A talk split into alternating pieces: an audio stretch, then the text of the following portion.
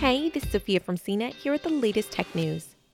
On Wednesday, France followed in Germany's footsteps by passing a law that slaps huge fines on social media companies that don't remove illegal or harmful content within an hour of notification. The new rules go into effect July 1st, meaning that companies must remove the most problematic content, child abuse and terrorism related content, within 60 minutes. For hate speech and other harmful content, the companies will get 24 hours to pull it down. Failing to comply with laws can lead to fines of up to 4% of their global revenue for serious repeat offenders. That's well over a million euros and a million dollars. Cedric O, France's junior minister for digital affairs, said we can no longer afford to rely on the goodwill of platforms and their voluntary promises, according to the Wall Street Journal. The spread of harmful online content is a global problem affecting social platforms of all sizes, but the focus tends to fall on the largest companies, including Facebook, Twitter, and Google.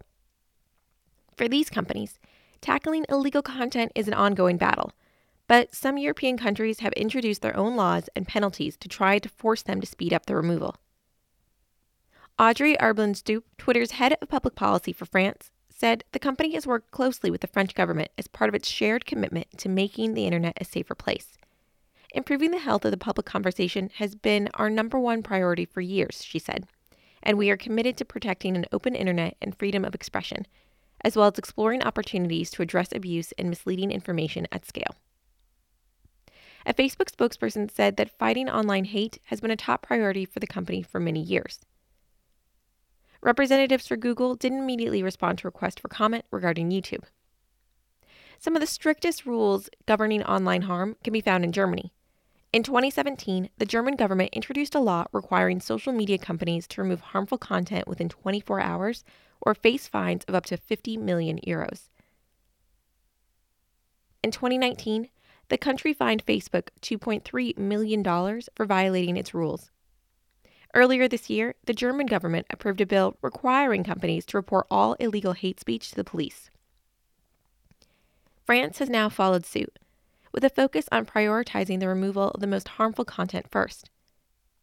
The UK government is working toward passing its own online harm bill later this year. More broadly, the European Union has avoided legislating on the issue by asking companies to sign off on a code of conduct to work on speeding up their response to tackling hate speech with regular reviews to track their progress. For more of the latest tech news, visit cnet.com.